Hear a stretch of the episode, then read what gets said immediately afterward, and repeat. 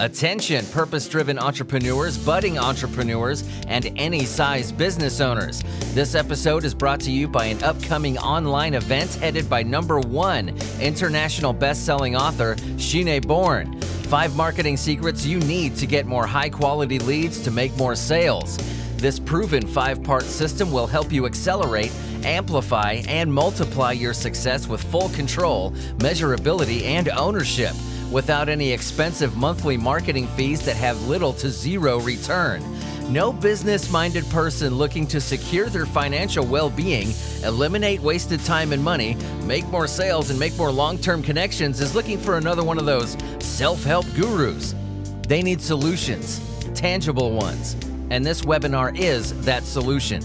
The best kept secrets are usually hidden behind some seriously steep paywalls, but not here. The workshop is absolutely free and can be found in the link I provided in this episode's description. Make sure you click that link and head there to RSVP for April 19th and 20th, 10 a.m. Eastern, 9 a.m. Central.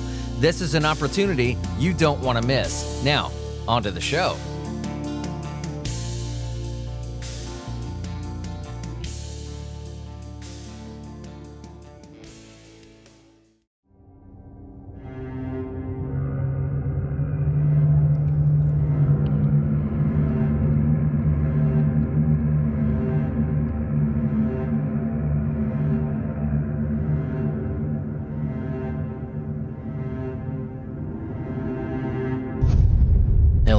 Friends. Your host, Billy Dean Shoemate III, here, and welcome back to another episode of Strange Places. Yeah, this is episode 84. Pretty cool. How crazy is that? 84 episodes in, and we're still clacking along. Before we get into it, I want to not only thank this week's sponsors, I don't do it enough. And if it wasn't for you guys the continued success of Strange Places wouldn't even be a thing. I have the listeners to thank, I have the sponsors to thank. And I run another podcast. It's called No Disclosure. And it's about weird news. It's a very unhinged. It's not as kind of calm and quiet and professional and serious as this one. Yeah, I have my cheeky moments on this show, you know, but they're very, it's pretty I, I try to keep my humor as dry as possible and make this a you know serious thing. But uh, yeah, check out No Disclosure. I'm no stranger to shameless plugs, but No Disclosure had been going on for years. I mean, it's in its sixth season. We're only in season three for Strange Places, and Strange Places is outperforming No Disclosure just by miles. You guys really like the show, and I certainly appreciate it.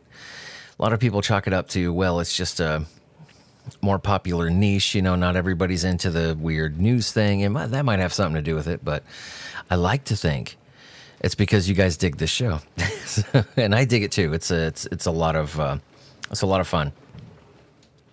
So let's get into it. As you can see, this episode is called Jason Padgett Instant Genius. That's uh, a very fitting title because uh, yeah, we're about to learn some really, really interesting stuff about this individual. Now, disclaimer hopefully, my mixing skills are up to snuff. I've been a recording engineer for over 20 years. So, hopefully, I can take care of this, but it is howling, storming like crazy. And I'm recording this in an upstairs apartment. So, if you hear any of that, just consider it ambiance. just consider it, uh, you know, scary, creepy ambiance for the uh, episode we're about to get into. It's uh, not intentional, but with a podcast like this, I don't mind a little bit of howling, a little bit of rain. It's actually kind of cool. But hopefully, like I said, if my mixing skills are up to snuff, you won't even notice. So let's get into it. Late on the night of Friday, September 13th, 2002, Jason Padgett staggered out of a karaoke bar in Tacoma, Washington. Jason had spent the night drinking with friends at the establishment. He was majorly inebriated. What do they say? Three sheets to the wind, three kites to the wind if you're in Europe. and his condition had not gone unnoticed. Standing in the shadows, a couple of predators were watching. They were looking for an easy score. Jason seemed like a prime target. Breaking cover, the men approached from behind. See, Jason was in no condition to offer resistance, as you can imagine, but the muggers were not taking any chances. One of them struck him on the back of the head, sending him sprawling to his knees. A white flash went off before Jason's eyes as the initial blow landed. He'd later describe it as being like the flash of a camera. Pretty unique. Not a lot of people describe that. It's um might have something to do with this later. I don't know, but I thought it very interesting that he specifically described a white, what looked like an old school camera bulb flash. Then the men were beating and kicking him. They relieved him of his wallet, his leather jacket, and they ran away into the night. The beatdown of Jason Padgett had been swift and brutal. Left him bloodied, bruised, his head spinning, a dull ache in both of his kidneys. His brain was addled, confused. He didn't know where he was or how he got there. Fortunately, he had the presence of mind to realize that he needed help. Fortunately, too, there was a hospital just across the street. Boy, if you were to get mugged across the street from a hospital, there you go. Jason staggered towards it, entered the ER, and was immediately assisted by medical staff. A brief examination revealed that he had suffered a concussion and bruised kidneys. Oh, God. Just hearing those two words, bruised kidneys. Oh, but that's brutal. Blood in his urine for the next few days, as you can imagine. He was given pain meds, told to go home and get some rest. He was advised to stay off the sauce for a while. In truth, he was lucky. That I was just thinking the same thing. I mean, it could have been so much worse. I know a guy, a former coworker, that was mugged outside of a bar in where was this? Louisville, Kentucky. I know you guys say Louisville. I just I you know Louisville. That's I'm not from Kentucky, so there you go and um, they I mean broke his glasses. They fucked up his nose. I mean uh, he got the ever loving shit beat out of him, and they busted a whiskey bottle over his head. He was gone for like a month, and um, yeah, had major surgeries, lost sight in one of his eyes for a while. I mean, it was a bad, it was a bad deal. Thankfully, they caught the guys, but I've seen what mugging can do to a cat, and it's uh, it's pretty brutal stuff. The attack on Jason Padgett would have its effects that went way beyond the physical. Before the beating, Jason had been a social butterfly, out every night drinking with his buddies, chasing girls. He'd arrive at his job every morning severely hungover. Not the most responsible way to live about your life, but you know, that's um I don't think it necessitates, hey, this guy should get mugged. You know what I mean? It's just young and stupid. I don't wish a mugging on anybody. Then he'd go home, spruce up, hit the town again. Now, after this, Jason had little interest in partying, as most of us would. In fact, he was afraid to leave the house. He couldn't even bear sunlight coming in through the windows. He started nailing up blankets and towels to shut it out, which is usually indicative of a major concussion. Unfortunately, I've had my share. I had fainting spells a lot when I was a kid, and that carried on to adulthood. I'm pretty squeamish. And when people start talking about like medical stuff, stuff like that, oh, my blood sugar drops like a tank. I don't have any health things. I don't have diabetes, anything like that. But every time that I passed out as a kid, as an adult, whatever, I'd always seem to hit my damn head. I've had multiple concussions. And that sensitivity, sensitivity to light is just nuts. It's ethereal in, in terms of its weirdness. It's just, it's bizarre. I feel for this guy. In an even more extreme move, he used uh, spray foam to seal his front door. He also developed an obsessive compulsive disorder and an irrational fear of germs. He'd wash his hands several times a day and impose the same rules on his daughter when she came to visit. But amidst all the trauma, something else was happening something that made it a prime candidate for this show. Something that Jason Padgett could not understand. Everything he saw looked slightly pixelated, as though he were living inside a low res video game. Interesting. He saw this effect in clouds and water running from the faucet in puddles on the ground. It was particularly pronounced when he looked at curved objects. The phenomenon con- confused him, even frightened him a little bit. He also found it oddly beautiful. He started researching things like Are we living in a simulation? Is all this a big computer program? He would hear people like Jeff Bezos and Elon Musk in particular talking about, well, if we were living in some kind of simulation, I've heard Neil deGrasse Tyson talk about this too, that there's some thunder. I don't know if you heard that or not, but uh, I think it's cool. Perfect ambience for this kind of stuff. We should have been doing a ghost story this week. But anyway, that a good way to tell if we were living in a simulation is to zoom in far enough because you need to be looking at, you would find a pixel eventually, the smallest unit of digital construct. You would have to find some sort of pixel. And I've seen arguments about our atoms, pixels, you know, stuff like that, but he started researching this stuff for himself. Eager to understand these weird things that he was seeing, he took to the internet, started doing research a lot heavier research than just the matrix theory, what have you. This brought him down a rabbit hole into the world of mathematics and physics. Oddly, he could understand that many of the con- he could understand a lot of the concepts, even the advanced stuff. This astonished him. Math had always been a challenge in school. He was just he hit a wall with math always. He never progressed beyond a freshman algebra class. He'd frequently derided the subject as stupid and of no particular use to the real world. It was a web page about fractals that really struck a chord with him.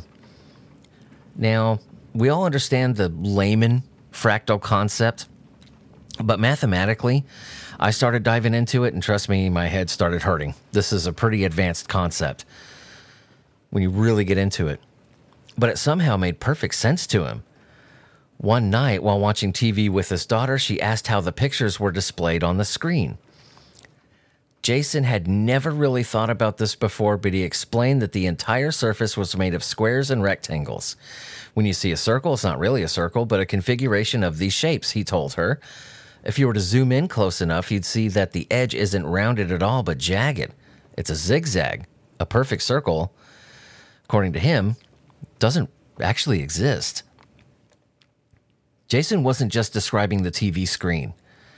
He was describing what he saw in the real world. However, because he lacked a formal education in mathematics, he didn't have the quote unquote language, you know, to properly describe what he was seeing. In the absence of that language, he started drawing, constructing complex mathematical diagrams by hand. He started to believe that these drawings explained the universe and took his pad and pencils with him everywhere, just in case inspiration struck him. Now, one day, he was sitting at a mall, sketching in his pad when a man approached. He asked if he could see the drawing and, after examining it for a while, commented that it was remarkably accurate from a mathematical perspective. We're talking some pretty deep math here. Jason tried to explain the sketch as best he could using what he, you know, gleaned from online sources. And this is a quote I'm trying to describe the discrete structure of space time based on Planck length and quantum black holes, he told the stranger. Wow. That's uh that's some pretty heavy stuff for a guy who goes out drinking and partying and chasing chicks all night. Interesting. Now I'm not judging, but interesting nonetheless. He turned out to be a physicist, that other guy. Yeah.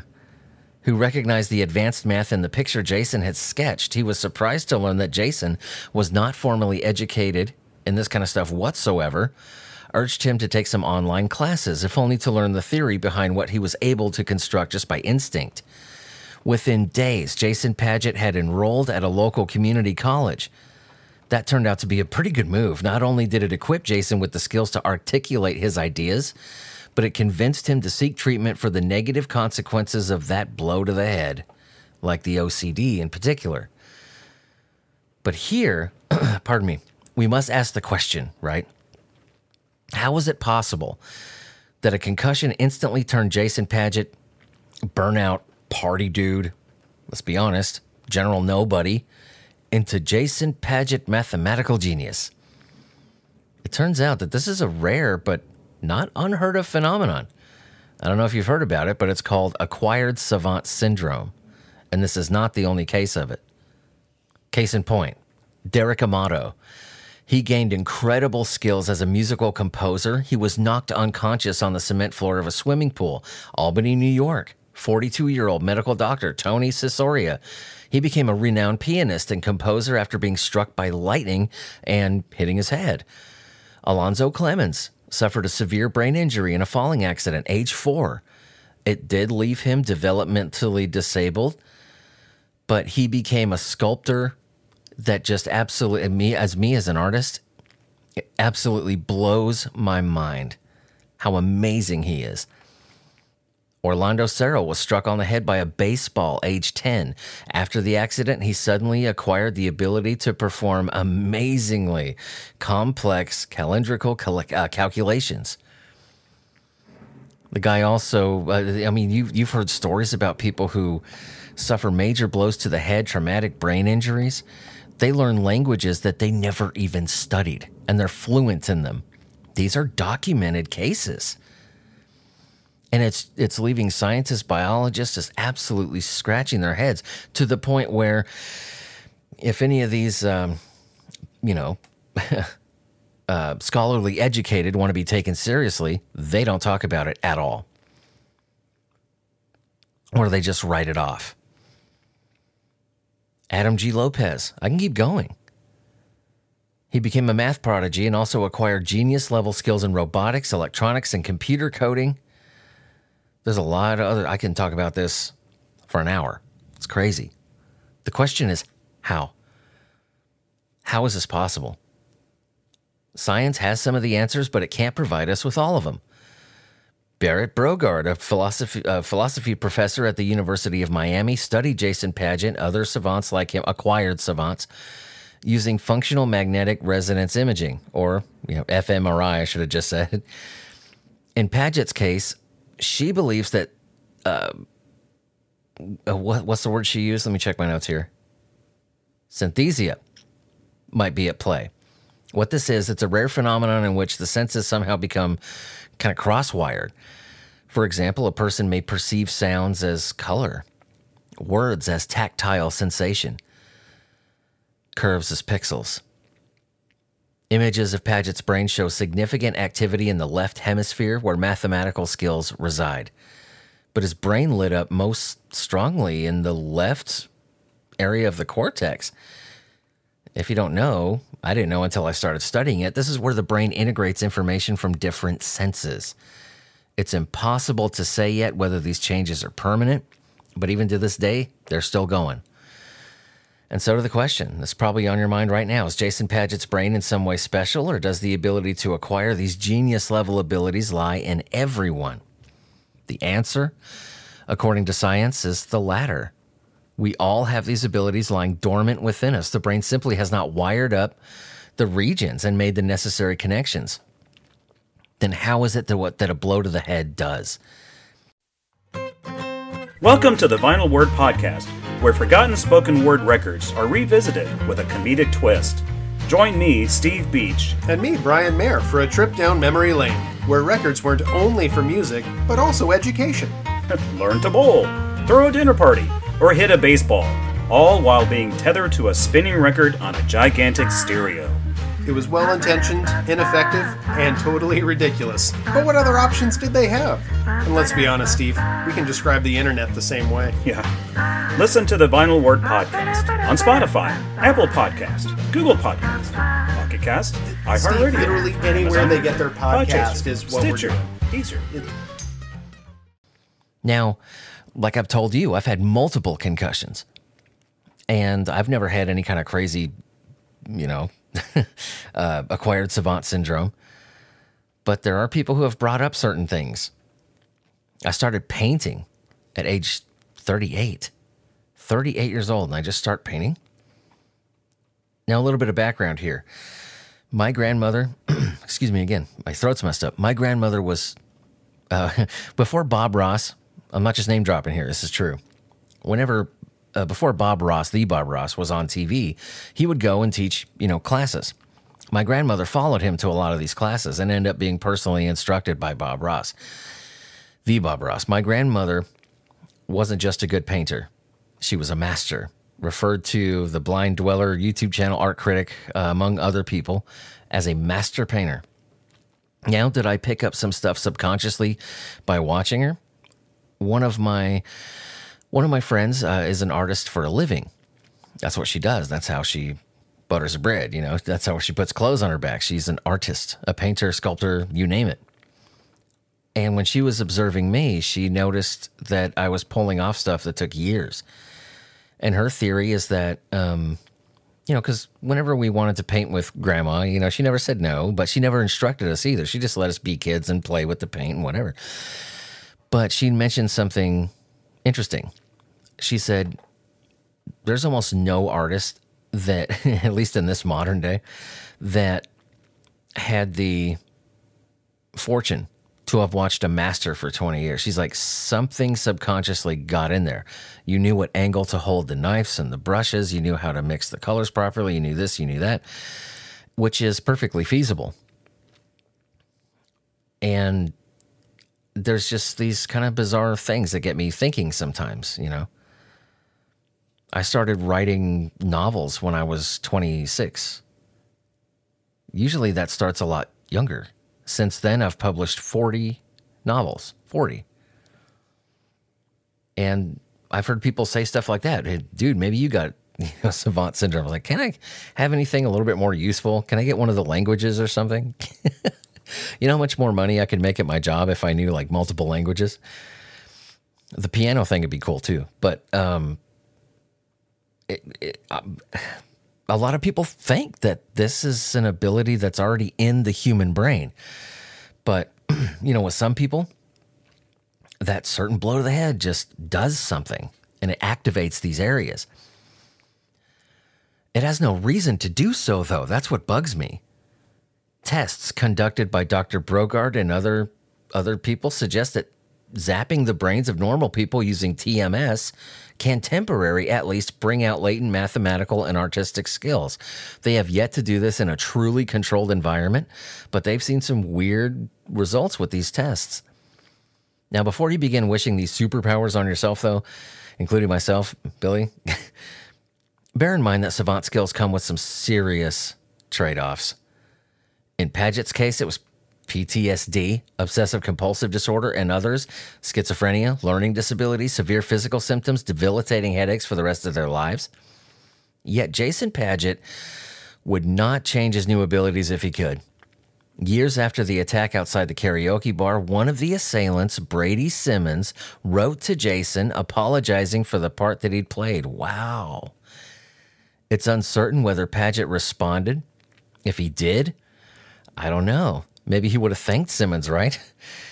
He once told a news reporter, I can't even describe how good it is. I see beauty everywhere. I'm having this mathematical awakening, and all around us is absolute magic, or about as close as you can get to magic. That's a direct quote. I don't know.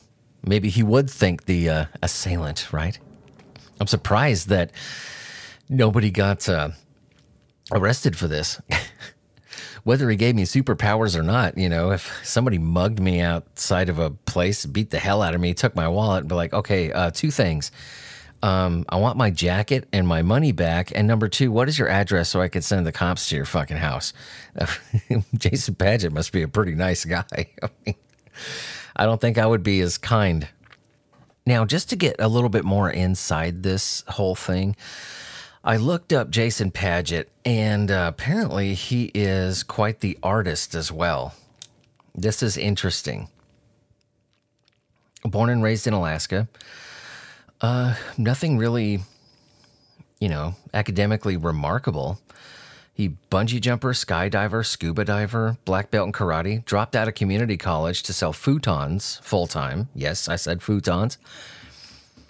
And um, yeah, pretty uh, pretty crazy. Started viewing the world through lens of mathematical shape, something he'd never seen before. That is very interesting to me. He, uh, yeah, I'm just reading all of his, uh, checking out his Wikipedia page actually. 15 years. Um, yeah, sobriety doesn't drink anymore. Good. Don't do that. Wow. This is crazy. Now views the attack and its effects as a gift. Since the attack, he's gone on to uh, make and sell artwork on his personal website, portraying the shapes that he sees. He's written a book about the attack and the life thereafter. Has given TED talks. Actually, Studio Sony picked up the rights to make a movie about the guy. Nothing uh, coming through just yet, but they're thinking about it. And looking at this art, this art is um, pretty surreal stuff. It's like it's kind of hard to describe. You know what I think I might do is I might take a piece of his art and use it as the thumbnail for this episode if I can do that. Guess I'm I'm probably just have to do a print screen sort of thing because um, I do want you to see this. Pretty interesting stuff, and uh, there's really no way to describe it. It's very fractal if I was put on the spot and I had to tell you, sorry, I'm clacking away at my keyboard. If I was put on the spot and I had to tell you, imagine if somebody had like the most badass. Uh, uh, what's that thing that you use to make fractal stuff? That kids' toy, like that game. I keep wanting to say Etch a Sketch, but that's not it. What the heck is that called? Oh my gosh. I'm drawing a blank. What is that thing called? this is bugging me. You know what I mean? Like you put your pen in the thing and then, you know, you move it around, right? No, it's not called fractiles. Oh, I grew up with this toy. What the heck is it called? Do I have to cut just to jog my memory? Either too much coffee or not enough. I actually had to cut. Spirograph. Shit. Oh my God. Yeah, turning 40. Maybe I have had too many knocks on the head. Gee whiz. I grew up playing with these things. Spirograph, Billy. Idiot. That's what it looks like. Like you have the most badass spirograph ever made. it's it's uh it's pretty interesting stuff. Oddly beautiful. Very very fractal. Adrift, oh man, his original work is going for thousands. You can get prints, 20, 30 bucks here, but his original work, that would be cool to have. I wouldn't mind dropping five grand on some of that. That's pretty uh, beautiful stuff. Quantum crosses, wave particle, duality 2, relativity drawn, quantum stars, Planck's black hole. That's amazing. So, what is the question here? What are we trying to examine? On Strange Places this week? You know, what are we looking at? What is the question? We have to have a question going in, right? I'm, you know what? I'm going to make this piece of art of his as the thumbnail. I do want you guys to see this. So, this is in no way to steal your art or anything like that. So, intentionally, what I'm going to do is I'm going to bump the resolution down on this thing quite a bit. So any amount of blowing it up, plus it's going to have a Strange Places logo right in front of it. But I'm going to bump this thing down to the point where any amount of blowing it up is just going to blow out the image. So I want to protect it as much as possible because I'm an artist myself and artists should be paid for their work. But um, what is the question here? Because I'm struggling to come up with one. I thought this tale was bizarre, that it needed to be told. And this isn't the only case of this. There's not a lot to go on here because scientists are just, everybody's just completely scratching their heads. It's a misconception that we use 10% of our brains. Totally not true. Where that misconception came from is that your brain uses a lot of things, a lot of certain cells, a lot of different types of things to get it moving and working. The actual brain cells that are responsible for learning only make up 10% of the cells in there. We use a, that's where the misconception came from. We use a hell of a lot more than 10% of our brains. But the ones that are responsible, that's where that misconception came from. Those, uh, what do they call it? Strategic learning brain cells only make up 10% of what cells are in there. So that's where that came from. Now, it, brains they do divide it into sections because certain areas light up, you know, whatever. But the brain is a network. there's stuff happening all over the all over the place. Things need to travel from one area to the other. So our brain is a very very active thing. There's no dead zones, you know. There's no uh, off limits areas that are just dark and not working. We, as a people, we as a species, it's like the alien debate, right? It's a weird question to ask. If you were an advanced alien species to the point where you could manipulate gravity, gravity, if you were at the point where you can travel interstellar, right? Where you can take jumps faster than light, would you even mess with creatures like us? We would seem like bacteria. You know what I mean? I still think that bacteria are worth studying. So I think that to them, we would be worth studying. Yeah. But how far do you go with that?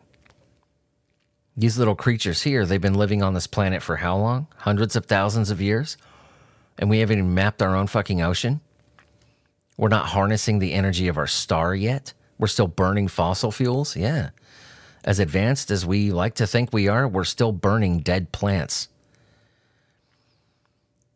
We still have a long ways to go. And the brain is one of those frontiers that we haven't completely discovered yet. We haven't mapped this whole thing. We haven't figured it out entirely. We still have no clue where dreams come from. No idea. A lot of scientists think, and I agree, that it's just your brain defragmenting. Your brain is a biomechanical computer. It does need to process all of the stimuli it gets all day. It has RAM, right? it has short term, it has long term. It is very much a kind of a biological computer, but we don't know why it does some of the stuff that it does.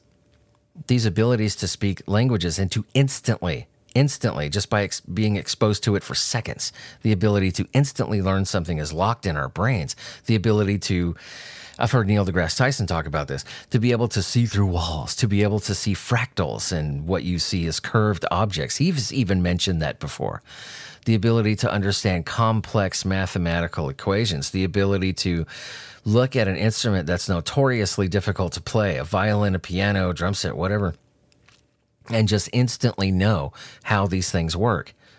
Never being able to read music before and then get knocked on the head, and then you instantly know how to read and understand, you know, Moonlight Sonata or Flight of the Bumblebee. You can play it on a fucking kazoo. That's amazing to me. I don't know exactly where to go with this question. Is it real? Is it a phenomenon? Well, from what I've seen, from what I'm researching, no scientists are flat out saying no. None of them. None of them worth their salt, anyway. There's not one scientist, not one biological professor, right? Not one neurosurgeon, not one of them out there is saying, no, this isn't a thing. They all recognize it. But any scientist worth their salt is not going to run back to the drawing board. They don't even say that. Science is the drawing board. A lot of people think that these scientists are just sitting there in their high towers, masters of the universe. And then when the phone rings, they're like, oh, some new science has been figured out. All right. And there's this big drawing board that they got to go back to. No, they are the drawing board. They're always learning. And any scientist worth their salt is going to admit when they were wrong about something or they don't know. Right? It's like that joke that that comedian says. You've seen it on social media, on Facebook. I forget the comedian's name, but he's like, uh, when I tap on this bench, you know, the stand up guy, when I tap on this bench, some of the atoms from the bench go into me and some of the atoms from me go into the bench. If you ask scientists, why is this? And they say, we don't know. he said it a lot funnier than me, but that's true. And any scientist I think worth their shit is not afraid to say those words. I don't know. We don't know. We don't know how somebody who has never traveled to a certain country can instantly speak the language. That one freaks me out the most. I know I keep mentioning that. We don't know how someone who, and we have evidence for this. We've seen, I've seen interviews with his parents. I've read a lot about this cat, a whole week's worth of reading on this guy. There was nothing to even consider that he learned this subconsciously, kind of like how I believe I learned how to paint He was not exposed to this stuff. Matter of fact, the guy was a complete fucking burnout. And now physicists are freaked out. Like, how does he know this stuff? How did he figure this out? We don't know. What gets me is that nobody's discounting acquired savant syndrome. There's not one person what their salt out there, the scholarly educated, they're saying, oh, come on, that's not even a thing. Nah, give me, nah, there, there's something else here. No, they recognize that it's something legitimate, but they cannot explain it. Is our brain capable of things that we consider to be. I was looking for a better word because I didn't want to send, sound like, you know, the Emperor from Star Wars, but unnatural, right? Sorry, I had to do that. But yeah, is our, our, our brains capable of that? That remains to be seen, but science points a yes. Pretty amazing story. And I know there's a lot others out there like it, and I know we're going to tackle them eventually. So, what do you guys think? Head to asylum817.com. That's asylum817.com for all things Strange Places related. All the social media links are there, as well as a link to get to our Patreon account where you can get everything from bonus episodes, giveaways at certain tiers, all kinds of stuff, ad free episodes. So, yeah, check it out. Shout out to the patrons, by the way, the Kunkel Homestead YouTube channel, Donald Haynes, David Peterson. I appreciate you guys. Everybody keeps coming back every week. I appreciate you. Special thanks again to this week's sponsors. I don't know what I'd do without any of you. I just I'd probably be doing this anyway, but um, you know, just talking into the ether all by myself. But two things: I like that we have um, listeners who keep coming back. We have a sense of community about this thing, and um, I get questions sent to me, and I get suggestions for episodes, and this is the coolest thing ever. You know, the coolest thing. And I'm not just talking into the ether. That would be pretty weird, but yeah, I'd, I'd do this anyway. And as being one of the few podcasters out there, especially in this niche, that actually makes money doing this kind of stuff. Beside myself, couldn't be more humbled, couldn't be more thankful. So I appreciate you. Anyway, guys, that's all we got. We'll see you next week, okay? And yeah, will we ever run out of strange places to talk about? I don't think so. Because every town has a strange place, and maybe one day we'll visit yours.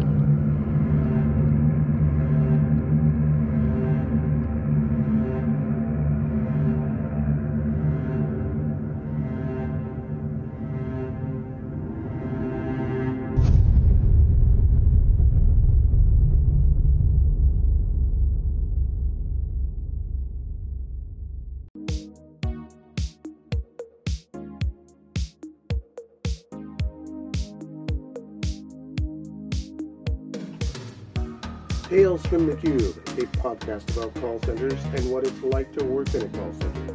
Hi, I'm Cliff Stewart, the host of Tales from the Cube.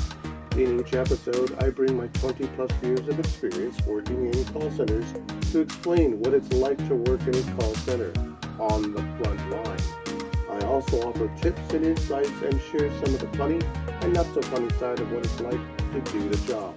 Tales from the Cube can be found on Spotify, iHeartRadio, as well as Google Podcasts. Once again, that's Tales from the Cube with me, Cliff Stewart. That's Tales from the Cube with Cliff Stewart.